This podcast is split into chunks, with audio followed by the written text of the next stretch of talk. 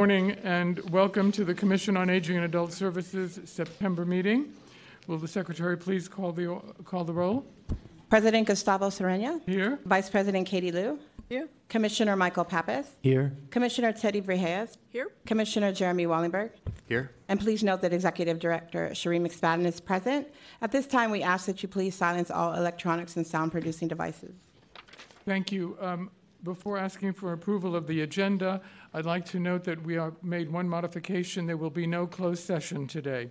So with that change, may I have a motion to approve the agenda? So, so moved. Second. Thank you. All all in favor? Aye. Thank you. Motion carries. Item three, approval of the August 15, 2018 meeting minutes. Do I have a motion to approve? So moved. Second. Any comments or questions? Comments or questions from the public? Hearing none, call the question. All in favor? Aye. Thank you. The motion carries. The Executive Director's Report. Welcome back from vacation, Shireen. Thank you. Good morning, Commissioners. Um, just a few things. Since we met three weeks ago, um, we haven't had a huge amount of activity at DAAS since then um, that's reportable, but I do have a couple things I wanted to mention. The first is that we have convened our um, residential care facilities work group to look at um, residential care facilities, the need for residential care facilities in San Francisco, um, kind of working with residential care facilities to talk about how we can help, how the city can help maintain the stock that we currently have, and how we might even think about expansion. Um, so we're looking at what what is the need for the supply, what you know what what what the demand is, what the supply is, and then we'll look at some strategies to make sure that we're thinking about um, residential care in the best way possible for San Franciscans, and that includes uh, maybe looking at some state waivers. It also looks at um, working t- with other departments, maybe to look at some incentives that the city could do to help keep people in business. Um, and so I'm excited that we've launched that. We're hoping to have recommendations for the city by the end of the calendar year. So the work group is off and running. Um, we've got a couple committees off the work group that are meeting, and we'll be reporting back to you over the next few months about the progress that that committee makes. I mean, that that work group makes. Um, the chair of the committee is Dan Kaplan. Um, Cindy Kauffman, deputy director of DAAS, is very active in it as well. Um, we've got other staff people too involved, um, as well as other departments, Office of Economic and Workforce Development, Department of Public Health, um, to name a few. So it should be exciting. We know that there's we we believe that there's a crisis, especially for poor people who need assisted living in San Francisco. Um, so being able to kind of crack that nut would be great. Uh, second thing is, I just wanted to announce that um, SB 1045, which was a bill that Scott Wiener was carrying, um, which is which, is meant to um, increase the powers of the conservator's office to reach out to people who are um, drug addicted, grave, gravely disabled due to drug addiction, um, mental illness, and that stuff. It's a, it just would help help increase the powers a little bit. Um, so that passed, and I want to commend and thank Jill Nielsen, our deputy director of DAAS, for really, really helping to spearhead the effort um, that in San Francisco to make this work in San Francisco. So um, we're working through what now what that would look like to roll it out in San Francisco, and um, we'll know more in the next in the next few months as well. I think that the mayor is hoping hoping that there will be an ordinance passed by the board to accept um, San Francisco's moving forward with this expanded power of conservatorship, and so we'll have more information about that in the next few months as well. Um, the third thing I wanted to, and I did mention this to um, President Serina, but the mayor announced last night that we have a new commissioner um, who I assume Bridget will be reaching out to immediately. Um, and that's Martha Knutzen, who's been an act, you know activist in the LGBT senior community for sure. Um, has a long history of, of um, prominence in San Francisco, so it'd be really nice to. I'm assuming that you'll be very happy to welcome her um, as one of your members. So that's exciting. And then I just passed out to you the um, Department of Aging and Adult Services response to the mayor's July 2018 policy summit. As many mayors do when they come into office, she, uh, Mayor Breed had a policy summit to really get the, the best experts and voices of San, of San Franciscans in a variety of areas. So, one was children, youth, seniors, and family. Um, another was equality and equity, um, healthcare, homelessness, housing, transportation, you know, issues that affect San Franciscans in general. And a bunch of recommendations came out of that policy summit, and departments were asked to respond to the um, policy recommendations. So this is the response. Specifically, um, the response is to the re- recommendations. So it, it's not going to be um, all inclusive of, of the work that DAAS is doing, but I thought that you might like to see it. So I just made copies for each of you so that you could read it at your leisure. And I think that's it for now.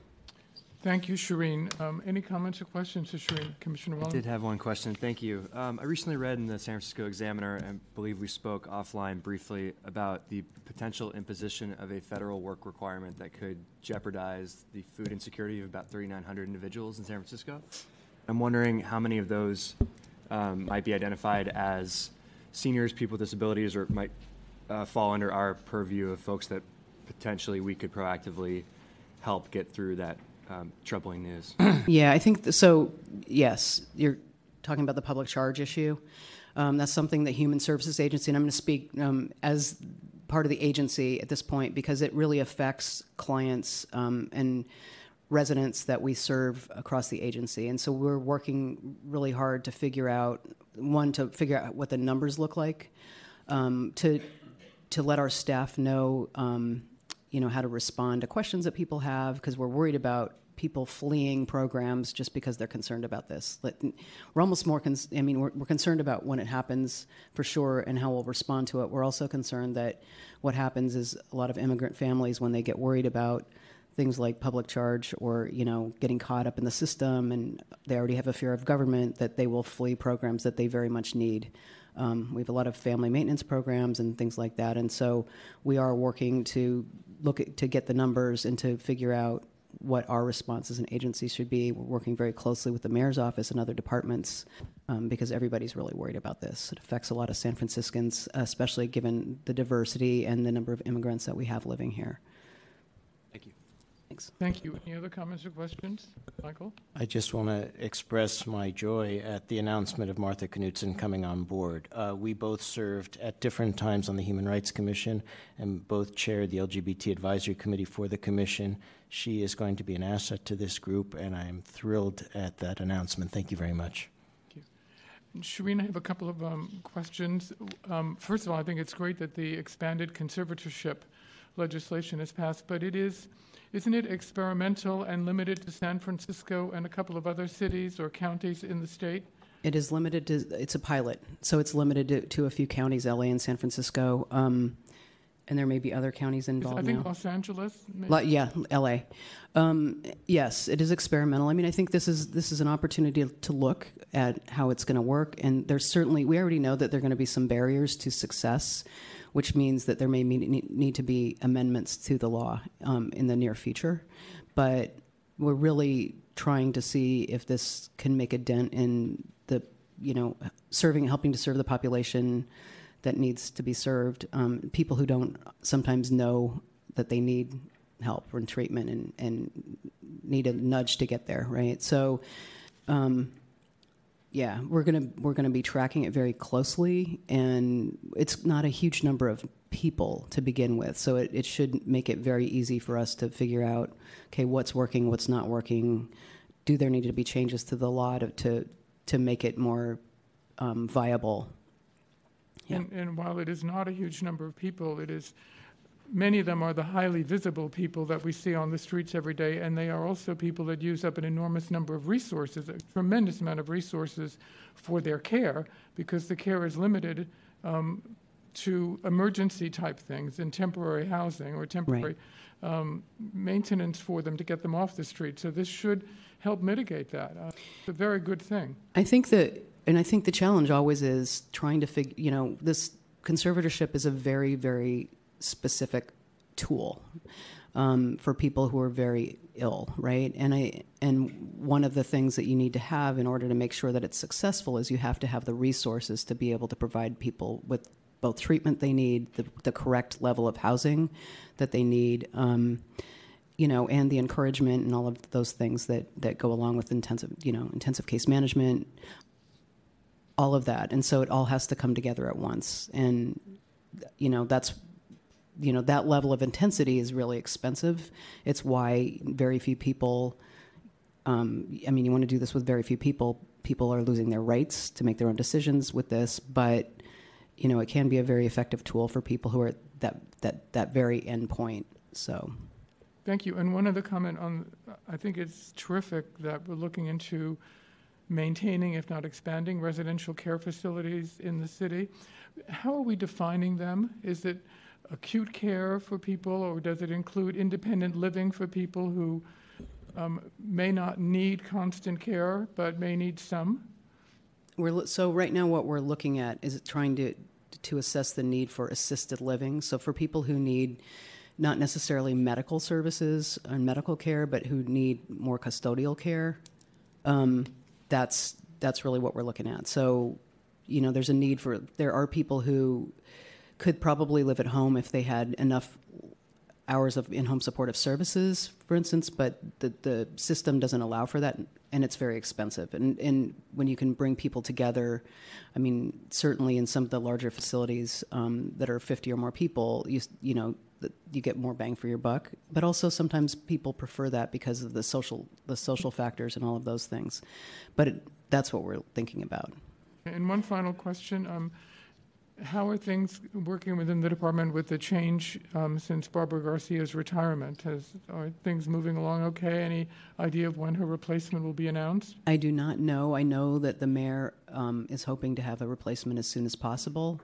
Um, obviously, it's a it's a very challenging job, a huge job, and takes somebody with a lot of experience and, and all of that. So I'm sh- I'm sure it will take some time. Um, Greg Wagner, who has been the CFO of Department of Public Health, is acting director right now. And I think in general, you know, our relationships with the people that we work with closely at Department of Public Health will not change. I mean, we have some good partnerships with that department, and we'll continue those. I just wanted to also add to your to your initial question about conservatorship. Um, San Diego is also one of the counties that's participating. Thank you very much. Anything else? Any? Yeah, I, I want to follow up on the conservatorship, uh, uh, no, the program. How many people are we talking about, and how much would it, do we get some extra money to do this pilot program? Um, the city doesn't get money to do the pilot program, but there's some money for the courts, um, but not for the city, not for the county. Sorry, but um, we're probably talking of about very few people. It's yeah, it's a small number. When I don't know exactly, I don't want to say exactly what number it is yet. I mean, like I said, we're working through some barriers, and so we know it's not a huge number of people. And if there are amendments to the law, maybe it'll be a higher number of people. But right now, it's fairly small. And the other question is the residential um, committee. You are, you have uh, from different departments. You're going to submit something to the mayor's office. Correct. So the program is supposed to start in the new year, uh, July 1st, or what? You know, I'm, I don't think we're that far along yet. We've really only had one meeting, um, and we don't have the solutions yet. So I, I think, you know, I mean, ideally, we would be able to go back to the state and ask for something. And because I th- because we understand that you know people certainly need certainly need residential care in San Francisco. It's also very expensive here. Um, so there may be a way to to think about you know how to use Medi-Cal dollars for that. But we also have solutions probably that are going to be more local. We just don't know what those are yet. Thank you. Thank you. Any comments or questions for Shireen from the public? Thank you very much, Shireen. The next item on the agenda is employee recognition, the Department of Aging and Adult Services, DAAS Commission. Is somebody? Oh, I'm sorry. Yes, come on. I'm sorry, I didn't see you. Thank you.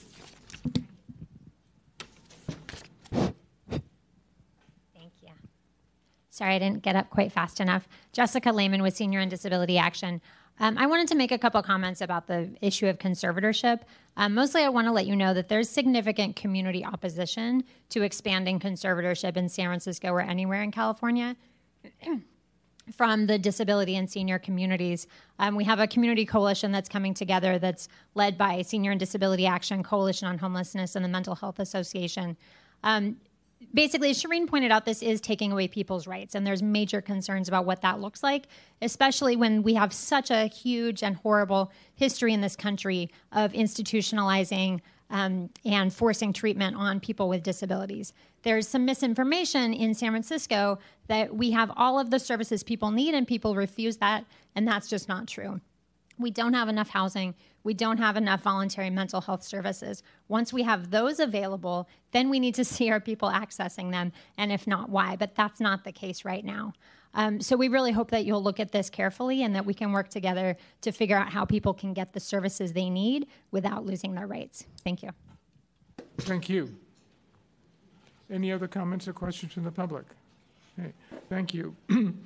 Next item on the agenda is employee recognition. The Department of Aging and Adult Services, DAAS Commission and Executive Director Shireen McSpadden will recognize Tiffany Kearney from DAAS Office on Aging for her hard work and dedication.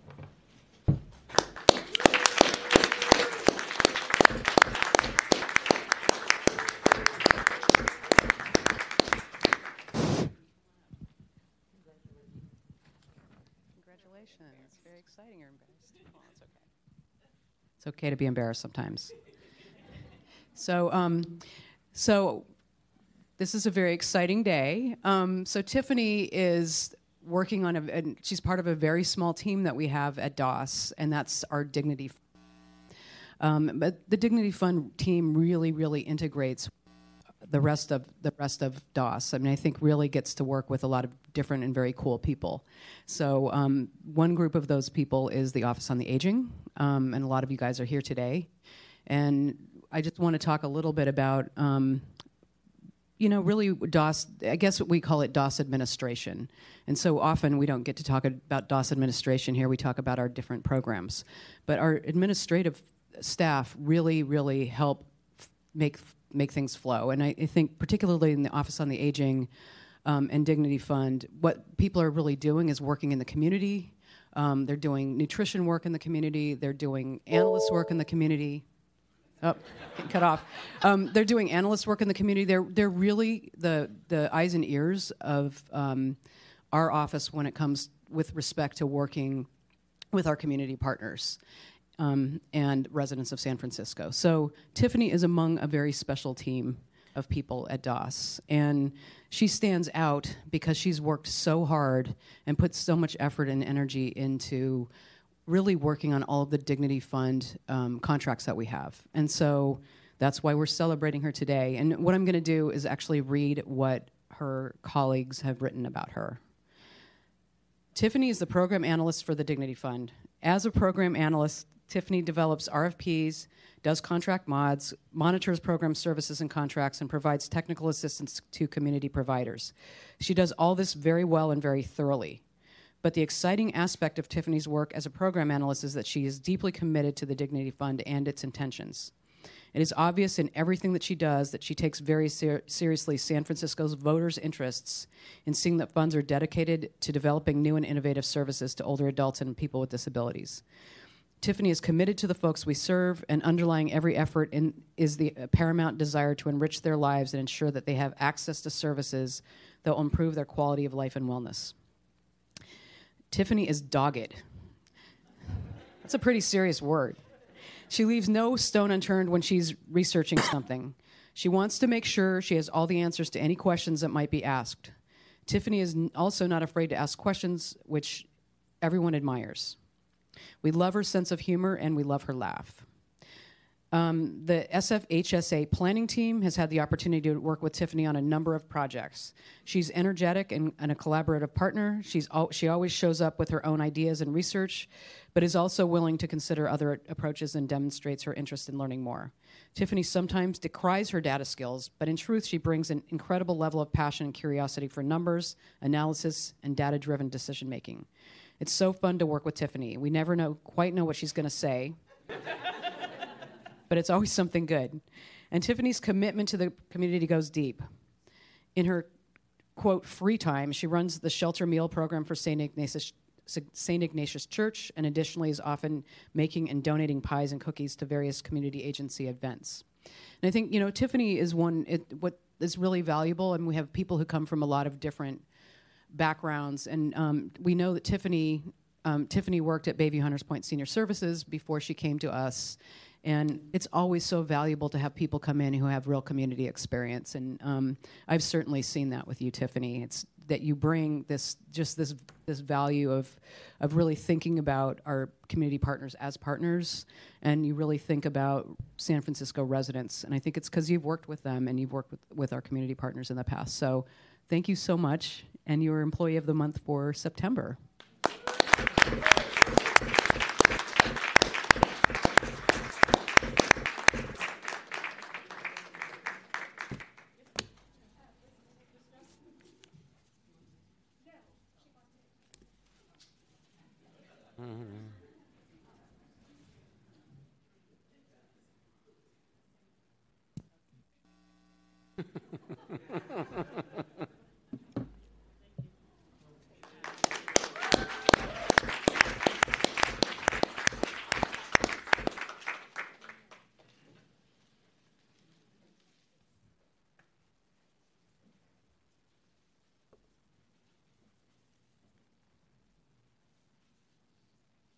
There is no advisory council report. And next is Diane Lawrence with the Joint Legislative Committee report. Good morning. Good morning. Commissioners and Director McSpadden. The Joint Ledge Committee has not met in the two weeks, but what I wanted to do was uh, follow up on the action items from last, the last meeting, so that was off the agenda, and we can focus on bills that have been passed and signed. Uh, Commissioner Wall- Wallenberg, you asked about the grab bar bill and whether there had been a change. Went back and looked at it, and yes, there had. It's they gutted all that language, and it now looks at um, the Department of Building um, standards reviewing rules. So I'll have that language for you in the report that will go with the minutes. Um, there was mention of AB 1811, which was um, talked about CalFresh um, eligibility. Uh, that was not something we had been tracking, but it's an omnibus bill on health services, and it impacts IHSS, uh, CalFresh, and a couple, a couple of other um, programs covered by the agency. And again, I've, I have those all detailed um, for you. And then lastly, there was a question about why um, the one of the uh, bills, I believe it was 18, 1914, I should remember that from work, um, was gutted. It's now become a bill. There's, I couldn't find any reason why they gutted it. They just took the number, same sponsor, and they've now made it a bill that went from presence at uh, healthcare facilities of folks with um, that have been convicted of crimes to new rules on excavations. So it's it's quite the turnaround. So those were the three major questions I took away from the last meeting. It's, it's, it looks like it's response to some of the CAL FIRE issues. Um, because CAL FIRE is mentioned in the bill, but it's obviously outside our, our purview. Thank you, Diane. Any comments or questions for Diane from the commission? Comments or questions from the public? Thank you very much. The Long-Term Care Coordinating Council report, Valerie Coleman. Good morning, Commissioners. Director McSpadden. I'm Valerie, a program analyst with uh, DAAS. And I'm here to report there is no report. Um, we actually did not have an August meeting. And just a heads up, we will not actually have a September meeting either, so there will not be a long term care coordinating council report until October. They're still working on um, sort of a lot of the work that came out of the retreat a number of months ago. Thank you. Thank you. Um, Case report.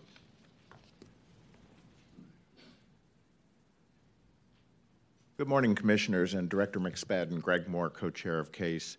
Um, a brief report uh, as well. Um, I would like to apologize for being unable to present report at uh, the August meeting. Um, I did submit a report, so hopefully you had an opportunity to uh, look at that. Um, last month uh, kicked off our annual budget advoca- advocacy um, effort.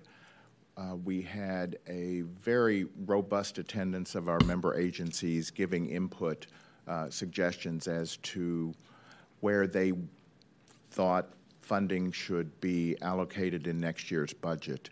Um, this is the first step in our process, which will continue through the fall.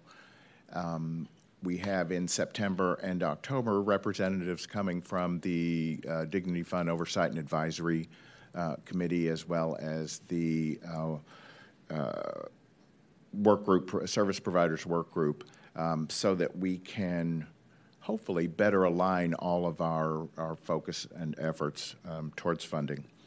Um, we did not have our monthly meeting with Director McSpadden. Um, I guess we had to let her go on vacation. Um, but look forward to meeting with her um, again this month to continue our conversation uh, about our uh, interest and, and desire to um, have uh, a celebration of aging event uh, this next calendar year. Um, and finally, would like to uh, let everyone know that after a long process of uh, conversation and getting feedback from our member um, agencies, we have moved our uh, meeting site for case meetings to um, Catholic Charities at 990 Eddy. Uh, and as always, we welcome, invite, and welcome um, commissioners to attend. Any questions? Thank you. Any comments or questions for Greg? Okay. Any comments or questions from the public? Thank you very much. Thank you. The next item on the agenda is um, the presentation of the DAAS fiscal year 1819 schedule of requests for proposals, contract modifications, and contract renewals. Michael Zwag, and you're on your own apparently. Uh, good morning, Commissioners, Executive Director McSpadden, uh, Mike Zog, Director of Office on the Aging, and I'm here today uh, to give the community and the Commissioners an overview of what our sort of calendar year looks like, or our fiscal calendar year, I guess, looks like with regards to um, various programs and contracts that will be coming before the Commission. Um, so before I actually jump into jump into this year, I actually wanted to take a quick moment to reflect on 1718. If you may recall, in in May and June of last year, we were quite busy. When I went back and tabulated it all up, we processed something about like 96 contracts through the commission in the May um, in the May meeting and through two uh, June commissions. So I wanted to acknowledge all the work that that that went into that process and to say it was a heavy lift, but one with great impact.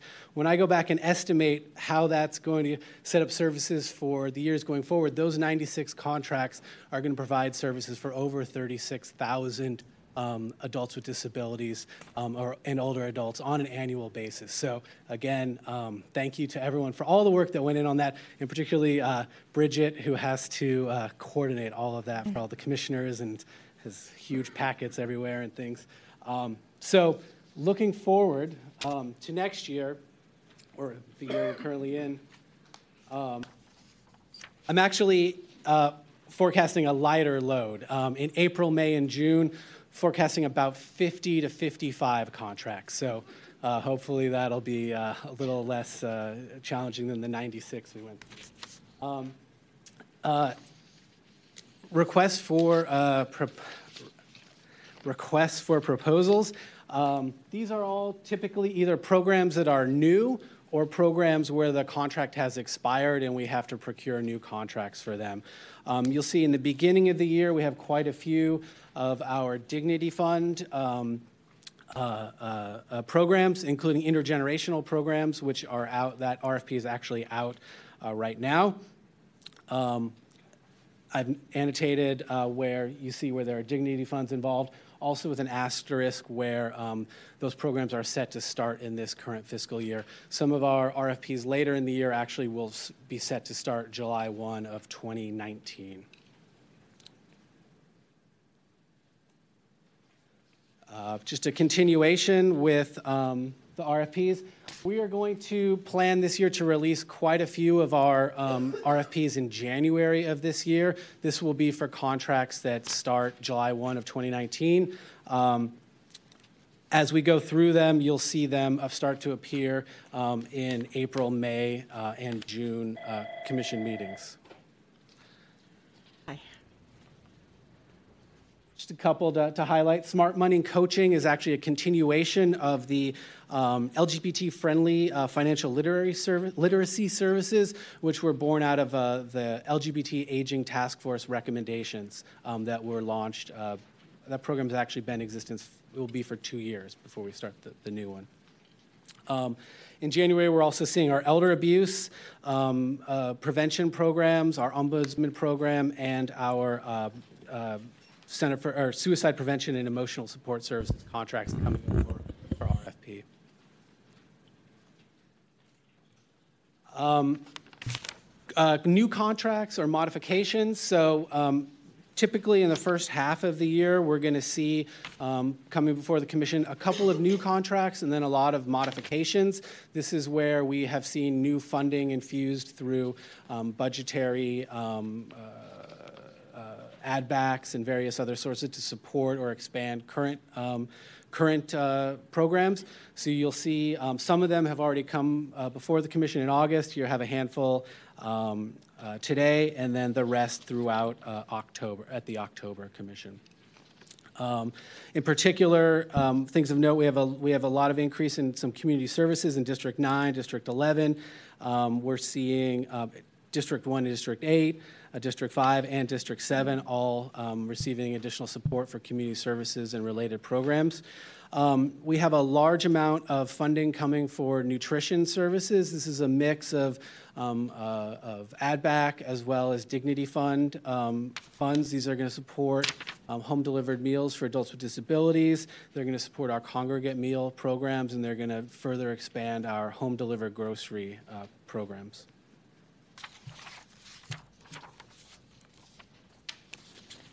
And also worth noting in October, we'll see the we're working on our LTC um, LGBT Bill of Rights uh, handbook uh, support program. That's going to be development and publication of a handbook, um, as well as trainings for uh, long term care providers.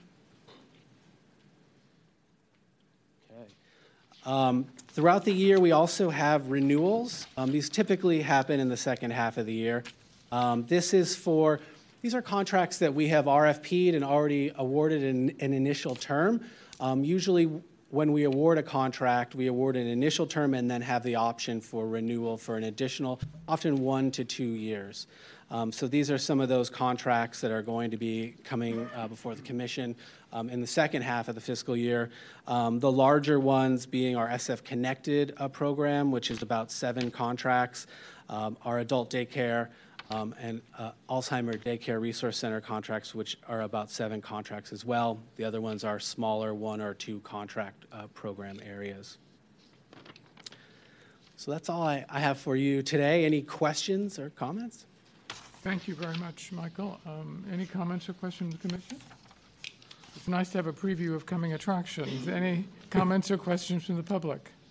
Hearing none, thank you. The next item on the agenda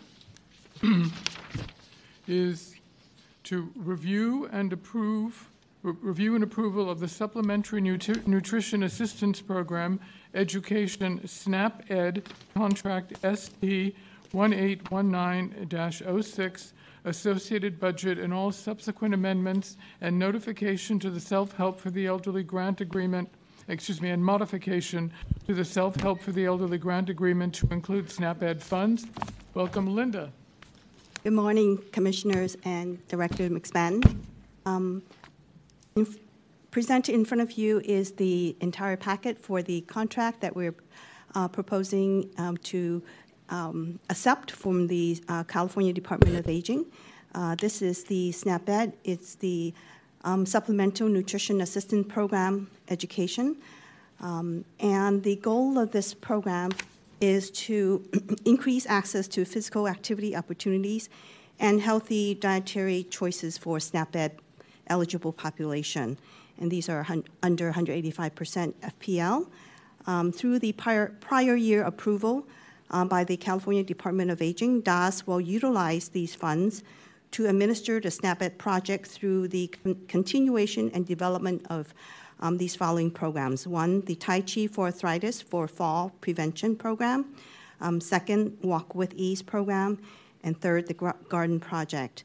Um, all these three will be completed in collaboration with various community partners.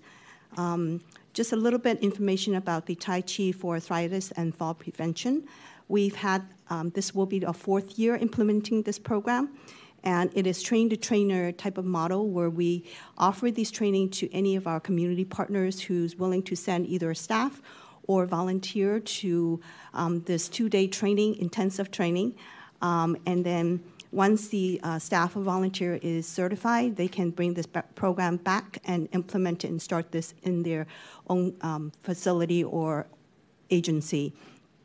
Um, and um, the you know, so our goal for this new contract year, uh, 2018 to 19, is to train at least another 24 certified um, tr- um, Tai Chi trainers, and then be able to offer um, additional um, classes and increase the opportunity for um, older adults to be able to take Tai Chi um, classes in the community for free. The second program that we will implement is Walk with Ease. This is also a evidence-based program, and this will be a new program that we will be adding. Um, it is basically um, offering a program that is uh, that has been developed to. Uh, it's a six-week program. and it's held um, three times a week walking program. And there's um, guidebooks as to how to do it safely um, and it is targeted for people with arthritis. So anyone who's uh, basically older adults um, help them with uh, improving their uh, strength and also their uh, mobility. Um, the other program that we will be including, of course, is a, um, a community event, which um, Self Help for the Elderly is our lead agency who will organize and implement at least two community wide events to outreach and publicize all these programs, especially the Tai Chi and the Walk with Ease program, um, to various partners and eligible participants. With the garden project, um, it is we're targeting two sites who are interested in this program. Um, this would be the Canon Kip Senior Center and also the OMI Senior Center. They already have a garden started. Um, this will the small amount of funding will help augment them by providing a um, garden consultant who can provide the training and other advice to their garden development. Um, and with the garden project, of course, not only will it give it um, increased opportunity for physical activity, but also um, uh, seniors will be able to grow edible plants and food for to supplement their diet, um, and it will be a fun project for them. Um, the last project is the nutrition education uh, materials and supplies for the nutrition providers, and this is um, again um, allocating money to our uh, congregate meal providers who is willing to participate and um, in various of these nutrition education campaigns to help um, get the word out and also inform and educate and help people um, to uh, improve their not only their shopping skills but also their um, how ways to um, eat healthier. And also uh, it's an opportunity for them to know where they can get some more uh, physical activity uh, resources as well. And so with this we are um, the total funding amount is 142,578 for fiscal year 1819. And the, our proposal is to allocate 3,338 um, internally for DAAS operating expenses and training. And then the remaining 139,240 is recommended to Self Help for the Elderly, who will implement all the um, uh, mentioned uh, programs and activities um, I'm happy to um, answer any questions you may have. Thank you very much, Linda. Any comments or questions from the Commission? Any comments or questions from the public? Hearing none, call the question. All in favor? Aye. Aye. Any opposed? Thank you. Thank you again, Linda. The motion carries. Item B, requesting authorization to modify an existing grant agreement with the Stride Center doing business as ReliaTech for the time period of July 1st, 2018 to June 30th, 2019 in the amount of $208,286 plus a 10% contingency for a total amount not to exceed $229,115. Welcome, Paolo Santos. Uh, good morning, Commissioners. Executive Director McSpadden. I first want to make a couple of corrections um, in the agenda. Um, the modification amount is 10000 Right. Yeah. And it's for the fiscal year 1819. Thank you for clarifying that. Um, Again, uh, the purpose of this modification is to include a line item in Stride's budget for small um, cost purchases for the SF Connected program. SF Connected program is our uh, digital literacy program for seniors and um, adults with disability here in San Francisco. Uh, through the years, we've come across unexpected technical issues, um, and a lot of them were resolved by purchasing these small items. Examples would be um, uh, internet network switch or a Wi-Fi extender. Um, we've never had a line item, and um, without this line item, we would see a kind of a break in service because we have to go through the city procurement process. Um, examples would be also uh, cable management for these labs. A lot of the cables were set up um, when this program was um, initially federally funded back in 2011 to 2013. And so a lot of the um, cable work needs to be updated. And also, we help facilitate if ever an agency decides to move the lab within their agency. Um, we help unplug, replug, and um, make sure the cables are of the correct length for um, to deter tripping hazards. Um, open to any questions you may have. Thank you. And just for clarification purposes, um, I've been told that the reason we are voting on this $10,000 item is that, and that, and it's not on the consent agenda, is that the total contract amount exceeds $25,000, and therefore even a modification cannot, for, this amount cannot be on the consent agenda. So, any comments or questions? Paula? Commissioners, do we have to vote to um, amend the agenda if we're going to Oh, change yes, it to that's right. We have to, sorry. Vote to amend the agenda as Paolo. The amount increase is $10,000, not $208,286. Right. With that amendment, any comments or questions? Commissioner Wallenberg. I just wanted to note that the uh, BTOP or SF Connected program is a phenomenal program at over 50 different locations in, in the city. So I wanted to thank you for your work on that. Um, and also just ask, in general, with the program, has there been a lot of private sector support being a city that is so uh, rich, for lack of a better term, in such um, robust technology companies, employees that could provide training and volunteer support uh, in kind? Yeah, i- initially, um, when we transitioned from federal funded to local funding, um, we did get a lot of tech companies providing in-kind support through um, their employees providing training. Um, we did have initially a program at the mid-market area, Twitter employees. Um, Zendesk, Zendesk was the other one, but a lot of these also support go directly to our um, community partners, um, our grantees for this program. They actually handle the kind of facilitation of getting these employees in.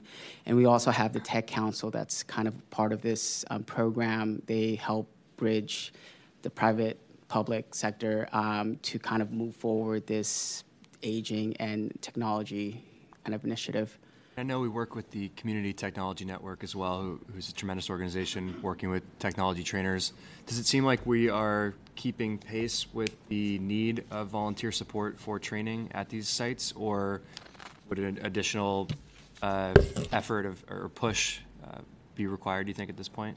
Yeah, uh, the, uh, CTN or Community Technology Networks has about 60 to 70 volunteers in a given year. Um, it does ebb and flow. Um, they also try to do a really, they try to do an intergenerational kind of programming with this computer training. Um, they also recruit um, USF students. So depending on the school year, it does go up and down. But um, we also have other grantees, um, and these different grantees have different project models or business models. Um, CTN is fully volunteer based, but we also have we work with CLC, which provides stipend for all their computer trainers and self help. So we're able to kind of reallocate a lot of the trainers if needed. Um, and if we do identify a tech lab that's you know that needs more trainers, um, we we kind of do an ad hoc meeting and figure out how we can fill that gap. Thank you. Any other comments or questions? Any comments or questions from the public? Hearing none, call the question. All in favor? Aye. Aye. Any opposed? Thank you. The motion carries. Thank you, Paolo. Item C, requesting authorization to enter into a new grant agreement with Mission Neighborhood Centers for the provision of community services program pilot during the period of July 1st, 2018 through June 30th, 2020, in the amount of 265000 plus a 10% contingency for a total amount not to exceed 291500 And our Employee of the Month, Tiffany Kearney, will present this.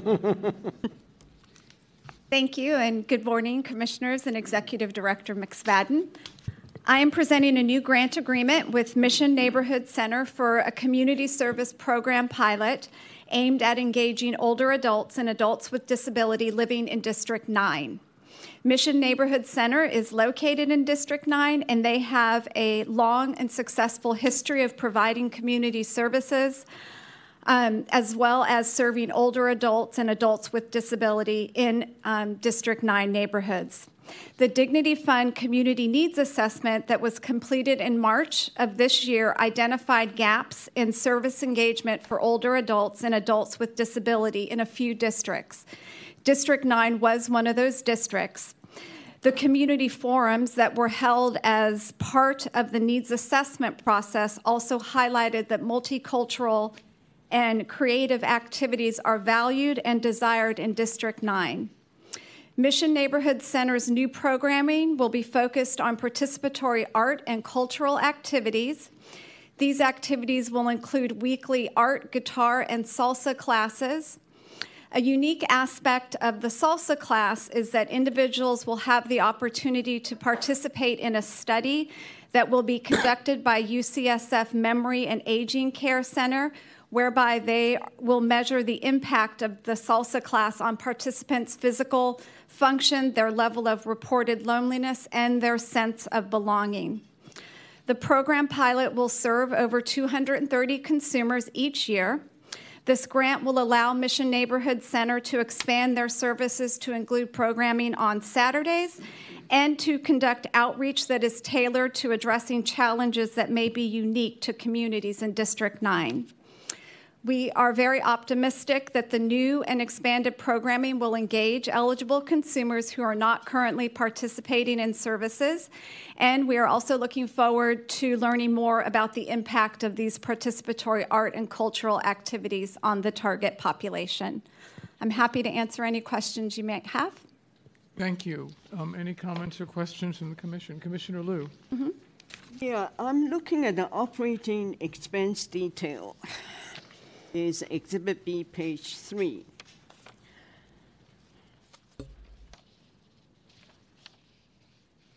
Okay. Okay. My question is, the printing and reproduction is 1,800 for the current year, and next year it'll be zero. And uh, also the insurance, 600 current year, next year is zero. I'm wondering whether the agency is uh, flipping in the expenses. Surely you will have some printing, and surely you need insurance. Yeah, that is all true. Um, with this particular grant agreement, um, the funding that was available was $121,000 ongoing. Um, their original um, proposal was for $144, but there just isn't. We don't. The department doesn't have the extra um, money at this time, and they the Mission Neighborhood Center believes that they will be able to cover it um, next year. Yeah, it would be nice if they put a, a, um, a note down so that we know that uh, they are doing it. And I'm pretty sure that uh, a lot of agencies are subsidizing the program. Um, um, because there's just not enough money. Yeah, but it would be nice true. to know instead okay. of leaving a blank. People think, oh, they don't have anything. They don't do any printing. Right. Okay. Thank you. Thank you. Any other comments or questions from the commission? Any comments or questions from the public? Hearing none, call the question. All in favor? Aye. Aye. Any opposed? Thank you, and thank you, Tiffany. The motion carries. Item D, requesting authorization to modify the existing grant agreement with Family Caregiver Alliance, FCA, for the provision of expanding the range of caregiver support services to meet the needs of caregivers with limited English proficiency, low literacy, and or monolingual, and, and or are monolingual. During the period of July 1st, 2018 through June 30th, 2020 for an additional amount of $550,000 for a new grant amount of $1,800,000 plus a 10% contingency for a new total amount not to exceed $1,980,000. And again, Tiffany, thank you. Thank you. I'm, I am now presenting a modification to a grant agreement with Family Caregiver Alliance, FCA, for respite care. The Dignity Fund needs assessment that was completed in March also underscored the need uh, to support caregivers and especially those who are monolingual or have limited English proficiency. This modification will expand the type of services available to caregivers and enhance FCA's ability to serve individuals with limited English proficiency. The modification will allow FCA to increase their language capacity by hiring one bilingual Spanish and one bilingual Cantonese caregiver consultant. It will support the provision of additional services such as assessments, counseling, and translation that are as important as respite care itself in helping to maintain a caregiver and care recipient's well being. These services were not included in the original grant agreement. Lastly, in an effort to reduce language barriers and further increase access for limited English speaking caregivers, the modification will enable FCA to create audio recordings in English, Spanish, and Cantonese of their most popular information fact sheets. In year one of the original grant agreement, Family Caregiver Alliance provided over 12,000 hours of respite care to nearly 100 caregivers, exceeding the target number of respite care hours and consumers by 2% and 25%, respectively. The original grant also had a focus on reaching monolingual speaking caregivers, and FCA was successful in reaching that population. At least 40% of the consumers who received respite care identified as Chinese, and within that 40%, almost half indicated that they needed translation. The additional funding will allow FCA to increase the number of caregivers served by nearly 50% and provide a much more comprehensive menu of services.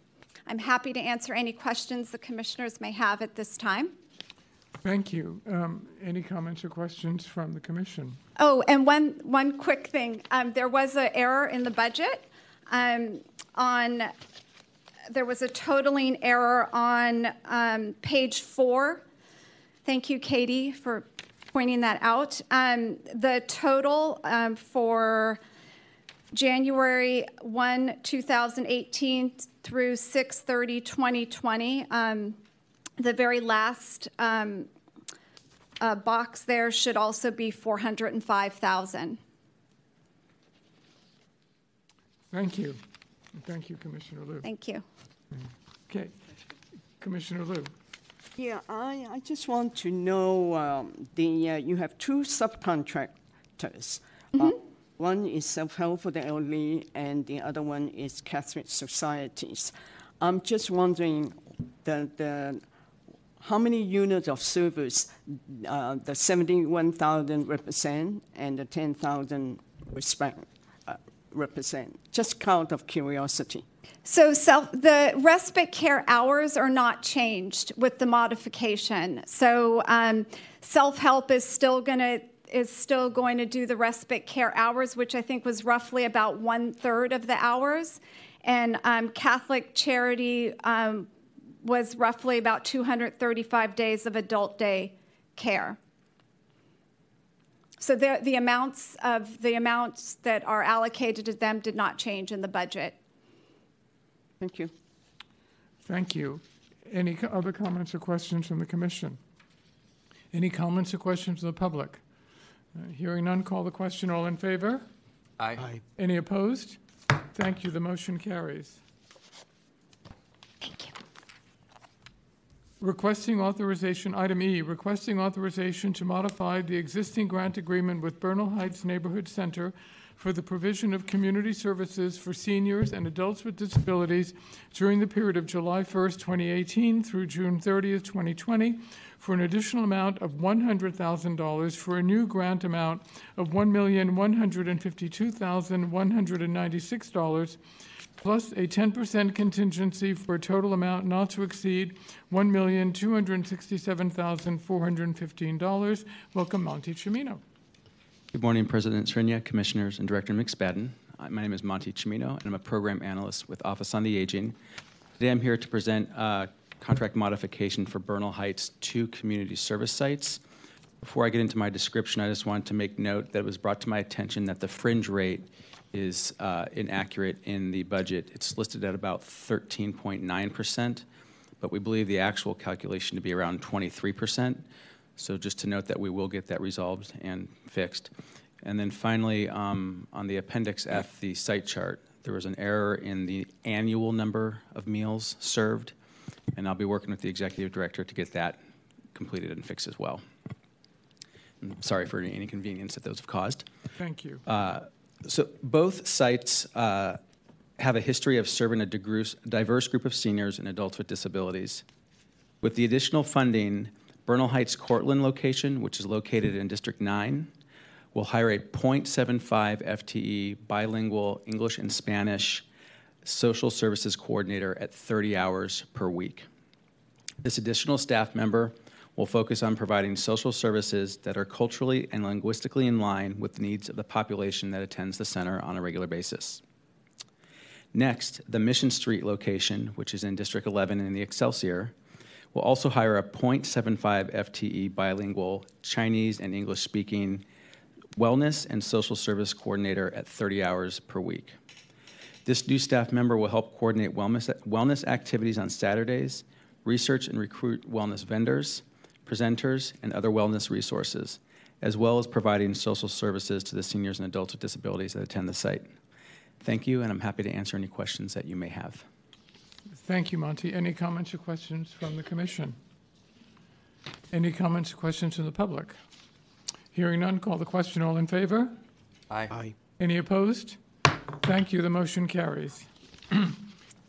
As I stated at the beginning of the meeting, there would be no closed session today, so we are now at announcements. Are there any announcements?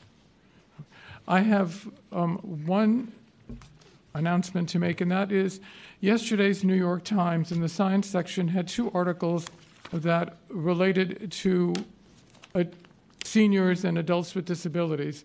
The first was Jane Brody's column, which talked about how muscle strength can be recovered after lengthy periods of illness and inactivity.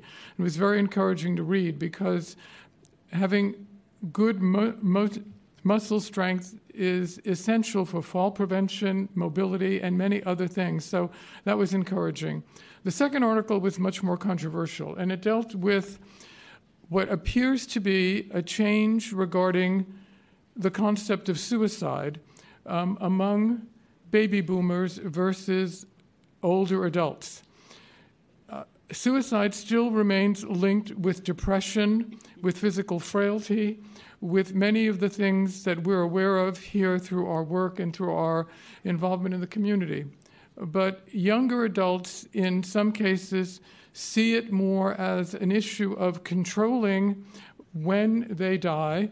And because they have experienced what their parents and grandparents have gone through with dying from dementia and other terrible illnesses, they seem to be more determined to not go through that and not impose that on anyone else.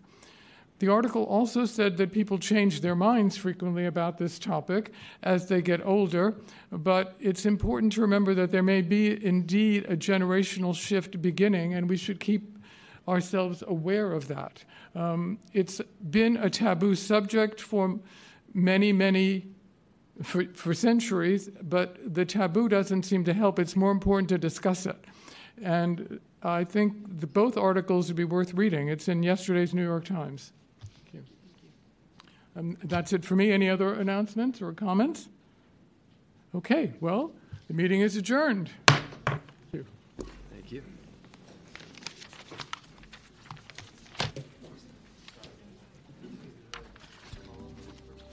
Jane Brody. She writes regularly for the science section. This other one was a new